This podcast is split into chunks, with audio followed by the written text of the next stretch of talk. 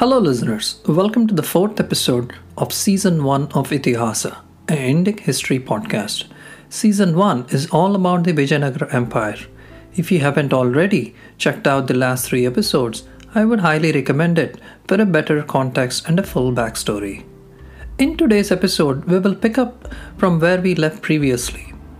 In the last episode, we saw it ending with Ramaraya's gunboat diplomacy backfiring in his face, and the Nizam Shah of Ahmednagar taking the initiative to unite all his rivals to avenge his humiliation at the hands of Ramaraya.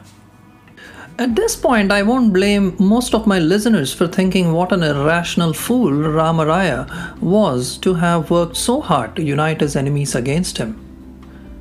But here, I have to request you to take a pause and ask yourself what would have led one of the most powerful men in India at that time to engage in such suicidal diplomacy, which ultimately brought down the empire crashing. After all, we all are creatures of habit and deep desires. So there has to be some sort of motivation fueling even the deceptively irrational of behaviors somehow uh, most of the contemporary and modern historians were never really bothered to dig into this uh, aspect of Ramaraya. So psychoanalysis was never performed on him. Farishta, we saw earlier, was trying to explain Ramaraya's policies as nothing but Islamophobia. And other historians tend to stop at Ramaraya's beheading event. This is how far most of the historians have gone in trying to decipher this powerful man's puzzling behavior that altered the history of South India in such a dramatic way. Here is where two of the foremost experts on Deccan and South Indian history, K.A. Neelakanta Shastri and Professor Richard M. Eaton, step in and provide us with some valuable insights. Neelakanta Shastri provides us some evidence and perspective on Ramaraya's missteps with respect to governance and internal security matters. And Richard M. Eaton provides us some fantastic insights into Ramaraya's personal motivations that shaped his policies when it came to the Deccan Sultanates. So, putting these pieces together, we can get a sense of the how and the why of Ramaraya's policies, both internal and external. There was a clear method to the madness of Ramaraya. The clue to Ramaraya's motivations lie in the story that I narrated in the previous episode. Some astute listeners might have already caught the clue. If you remember, I kept mentioning the back and forth fighting for one contested city that kept changing hands between the rival sultanates with the help of Ramaraya's interference or support. Professor Richard Eaton, in his scholarly work, A Social History of Deccan, 1300 to 1761 shows us how the city is at the center of Ramaraya's universe. He connects the dots beautifully in his work. None of the explanations that I've read so far from other historical sources have been as convincing as Eaton's. So, in this aspect, I have to actually give a huge kudos to him for getting to the bottom of Ramaraya's behavior. The contested city's name was Kalyana, or now known as Basava Kalyana, that's located in Bidar district of Karnataka. It was also known as Kalyani before independence of India. It was the royal capital of the Western Chalukya dynasty, also called as Kalyani Chalukyas, from 1050 to 1195 AD. It has had a long history of changing hands from Kalachuris of Kalyani, Yadavas of Devagiri, Kakatiyas, Delhi Sultanate, Bahmani Sultanate, Bidar Sultanate, Bijapur Sultanate, Mughals, and finally the Hyderabadi Nizams. To understand why this city was such a critical piece of Ramaraya's mental makeup and his continuous obsession with it, I have to tell you a few more details of his background. Ramaraya's career had begun in the service of Qutub Shahi court of Golconda as a young and talented military officer, he rose through the ranks fast and was given the responsibility of one or more districts of Golconda. In one of the raids on those districts by enemy forces, Ramaraya, as a frontier commander, fails to hold a district and he ends up retreating tactically. As a consequence of this retreat, he is disgraced at the Qutub Shahi court and is eventually expelled. After this, Ramaraya moves to Vijayanagara, where his talents are spotted by the great Krishna Krishnadevaraya instantly during few military campaigns. Here his stars align, and the great Raya has his daughter Tirumalamba married off with Ramaraya. With this, Ramaraya is officially inducted into Vijayanagara's nobility. We have seen earlier how Ramaraya rose in power gradually and ended up becoming the supreme regent. Strangely enough, in spite of being part of the Vijayanagara nobility and rising to the top of the Vijayanagara food chain, Ramaraya, as per Eaton, never fully considered himself belonging to the Vijayanagara heritage. Deep in his heart and mind, he always saw himself as part of the bygone Chalukyan royalty. During Ramaraya's time, it was almost 300 years since the Chalukyan Empire had collapsed, but the memories of it were really fresh in his mind. So Ramaraya had hailed from the family of Aravidu clan, who considered themselves as direct royal descendants of the erstwhile Chalukya dynasty.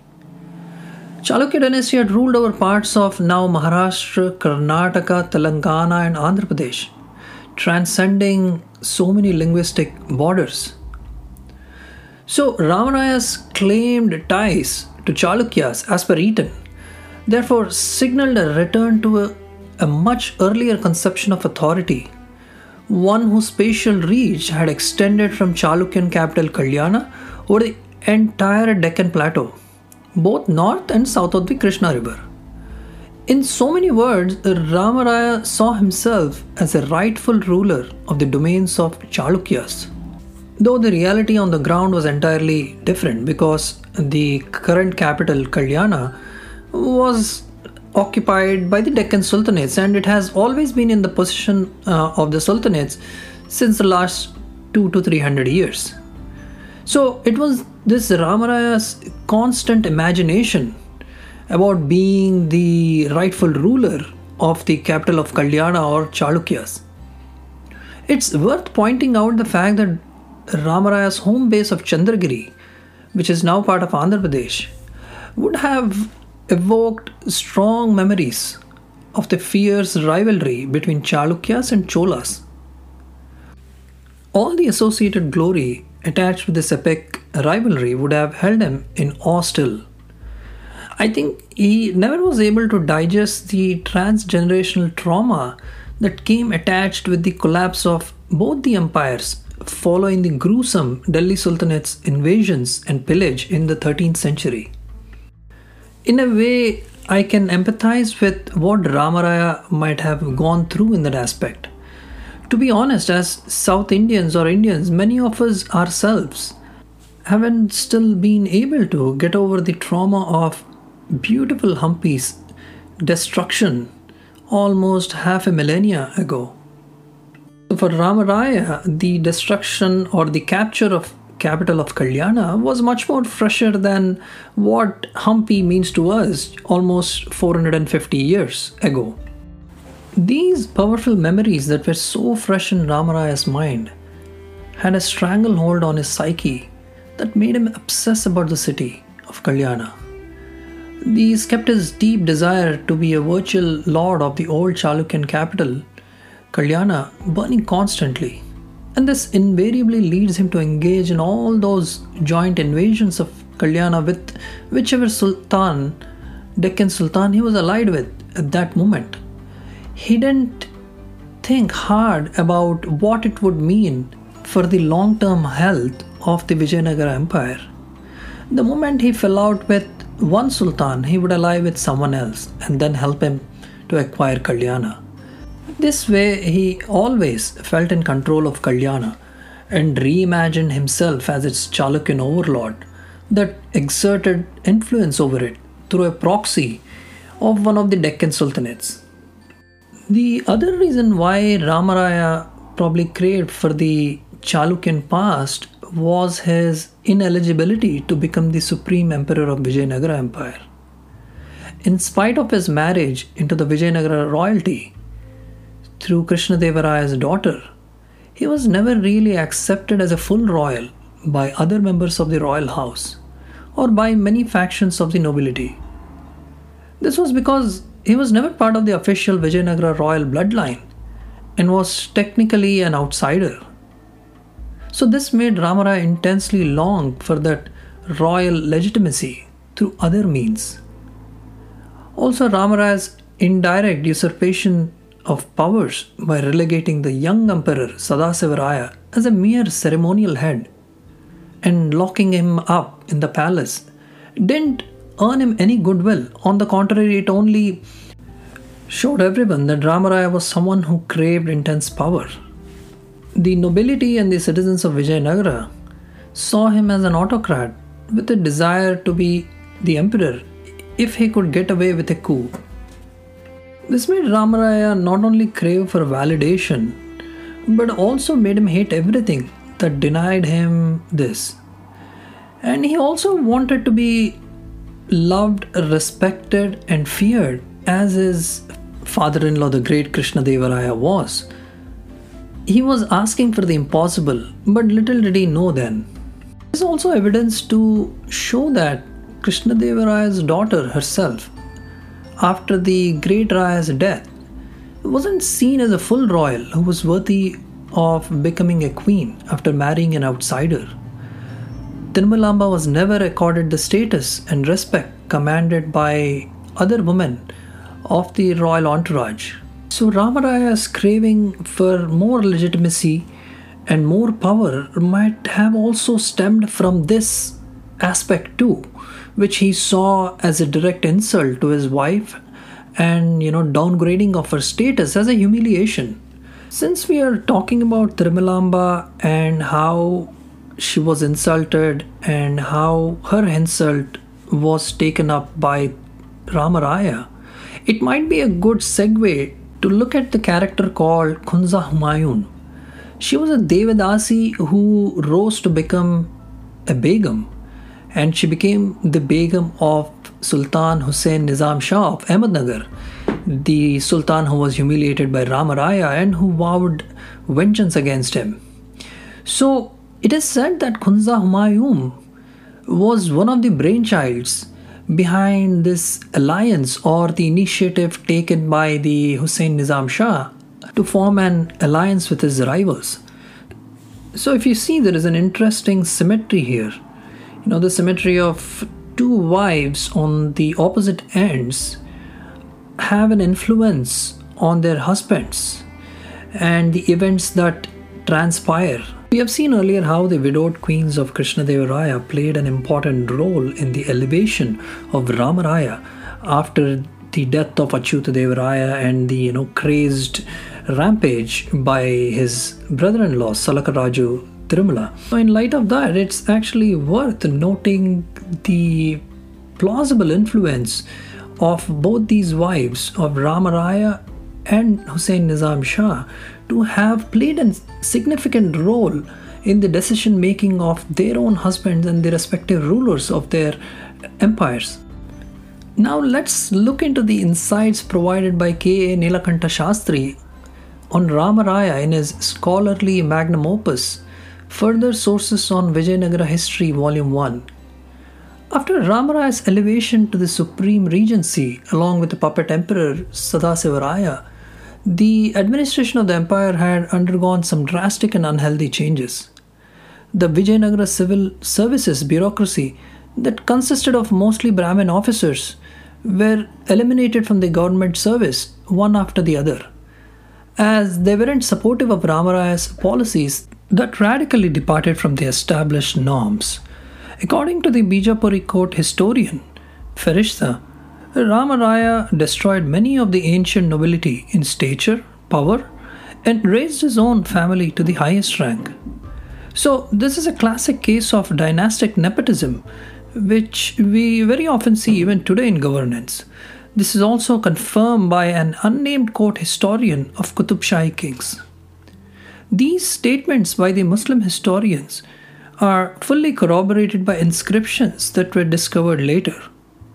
After 1550, the names of the families of the Brahmin officers that used to frequently appear since the foundation of Vijayanagara Empire in the inscriptions prior to the elevation of Ramaraya, they stop appearing after he takes full control. The place of trained Brahmins in bureaucracy is filled in by Kshatriyas from Aravidu and Telugu Chola families. All across the empire, he fills important civil and military posts with his brothers, cousins, nephews, confidants, and his Velama and Kamma adherents. He does away with all the merit based appointments, unlike his predecessors. He even purges all traces of Saluva dynasty from governance structures, who were respected for their contributions, merit even by Tuluva dynasty and the great Krishnadevaraya himself. Pay attention to the earlier reference for Telugu Chola families along with his Aravidu clan. As discussed earlier, this is further proof of Ramaraya's obsession with the memories and ties that link him to the supposedly glorious days of Chalukya Chola rivalry. In spite of Cholas being arch rivals of Chalukyas in their day, Ramaraya feels a lot more connected to his ancestral rivals than his current state of Vijayanagara that he serves and is ruler of. Having said that, there is enough research done by Richard M. Eaton and Philip B. Wagner in their scholarly work, Power, Memory, and Architecture, where they show the immense uh, impact of Chalukyan legacy uh, even after they had collapsed. So it is still probably the cultural shock waves and the legacy uh, coupled with it, which had this sort of an influence on Ramaraya when it came to Kalyana and you know trying to reclaim that lost heritage in his eyes. Also, substantial evidence uh, which looks at the court rhetoric of Vijayanagara's court poets and genealogists between 1543 and 1547 during Ramaraya's early years as regent. So there's a poet, uh, Konnuranatha Kavi, who has praised members of Ramaraya's family with the extraordinary titles of Chalukya Chakravarti, uh, Chalukya Anvaya Bhava, bombastic titles like Kalyana Rajya Sthapanacharidu, which means founder of the kingdom of Kalyana. And there, are even stone uh, Sanskrit inscriptions at the great temple of Tirupati, which date to around 1561, which record the Aravidu family's genealogy. And in, in that inscription, there is reference to Ramaraya's father as Lord of the excellent city of Kalyana. A quote from Eaton's work this is what he has to say We should not dismiss as mere hyperbole Ramaraya's titles such as Chalukya Emperor or Lord of Kalyana as trumpeted by court poets, whether they were contemporary with Ramaraya or not.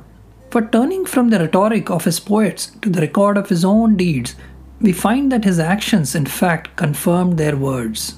So, as you see, there is enough circumstantial evidence and even historical evidence to show the obsession of Ramaraya with the prior Chalukyan capital of Kalyana and how that played a central role in his foreign policy formulation and the aggressive uh, attitude that he employed with the sultans when it came to uh, having an influence on this particular city.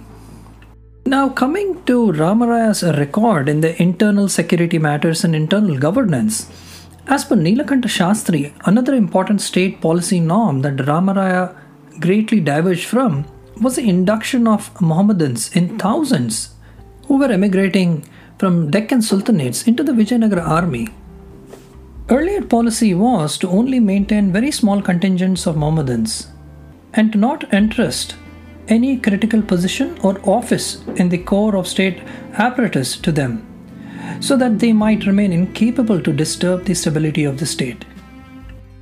This policy had considered the high probability of many of the Mohammedan soldiers, officers, and mercenaries moving to Vijayanagara being spies or sleeper cells planted by the rival Deccan powers. Ramaraya appears to have thrown this established norm to the winds in his anxiety to consolidate power across all levels of government. He was also known to have extensively entertained Mohammedan mercenaries and adventurers in his service. He gave many of these dubious imports crucial facilities and posts that might have enabled them to acquire an intimate intelligence of the internal affairs of the kingdom and many confidential details of the security apparatus. One cannot stress enough on the fact that Vijayanagara was a truly cosmopolitan state, with pluralism and tolerance thriving when it came to the overall society. But from the above insights into its internal affair policy norms, it seems to have made a clear distinction between social policies and statecraft policies. While social policy making was based on mutual respect, pluralism, the statecraft policy making seems to have been contingent on intelligence that considered the realistic plausibility of enemy infiltration into the state security apparatus. Its rulers clearly strived to balance both aspects, considering the naked fact that they were living in the age of sultans. So they had every motive to both appease and be wary of Mohammedans crossing over into their ranks and their societies. Finally, Ramaraya was the first Vijayanagara ruler who showed overt inclination to entangle himself in the interstate politics of the Deccan sultanates. His predecessors, who often came into contact with the Deccan states, never encouraged the idea of entering into an alliance with them, and nor did they engage in overt or covert backroom machinations to drive a further wedge between them. When I say them, it is between the sultans. They were mostly left to their own devices by Ramaraya's predecessors and were only countered on the battlefield aggressively and that too in the face of aggression. The era of Krishnadevaraya and his string of successive wins on the battlefields against the Deccan sultans attest to this statement. It's also important to stress that Ramaraya's predecessors were very much aware of the valuable strategic depth that the constant rivalry between the Deccan sultans offered to Vijayanagara's own long term security not just as a buffer against an invasion by one or more Deccan sultans, but also a crucial buffer against invasions from Delhi or the ascending Mughal Sultanate. You see, the Deccan region was sort of a no man's land between the north and the south. In Rayavachakamu, the ethno historical classic, it's clear that the South Indian polity saw India as split into four distinct regions. One was the Mughals in north, Gajapatis in the eastern board, Vijayanagara in south, and right in the middle, the infertile Deccan region, which was a land or a piece of land ruled by three rival Turks Golconda, Ahmednagar, and Bijapur. The, that's how they used to be referred by them in those times. These were seen as debased mlechas or barbarians who were nothing but usurpers. As we saw in the previous episode, Ramaraya's gunboat diplomacy was completely tangential to his predecessor's policies. It would be unfair to say or assume that he wasn't aware of the strategic depth aspect. He indeed was. But where he blundered was by overplaying his hand while at the same time corrupting the internal governance and security structures inadvertently. He went counter to the passive approach of his predecessors that had worked well so far. By overly taking an aggressive diplomatic stand that didn't factor in a strategy against the combined alliance. So it was bound to backfire sooner or later. Playing one sultan against the other so brazenly and not taking a principled stand when it came to an alliance, surely might have given Vijayanagara crucial territorial and monetary gains in the short term.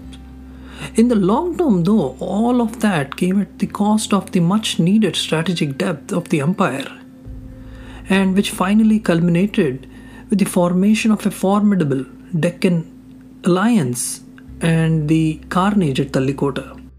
The other crucial blunder done by Ramaraya, in my opinion, was not to upgrade the fortifications and the bastion walls around Hampi and overly depending on the first and second line of defense of mobile soldiers and cavalry. So there was a sense of overconfidence too on Ramaraya's part, where he saw that there was no need for a artillery uh, or fortification uh, upgrades for Hampi's security. So this directly led to uh, Hampi being laid bare open for the Deccan Sultans to come and attack without fear of any defense being put against their attacks by Hampi.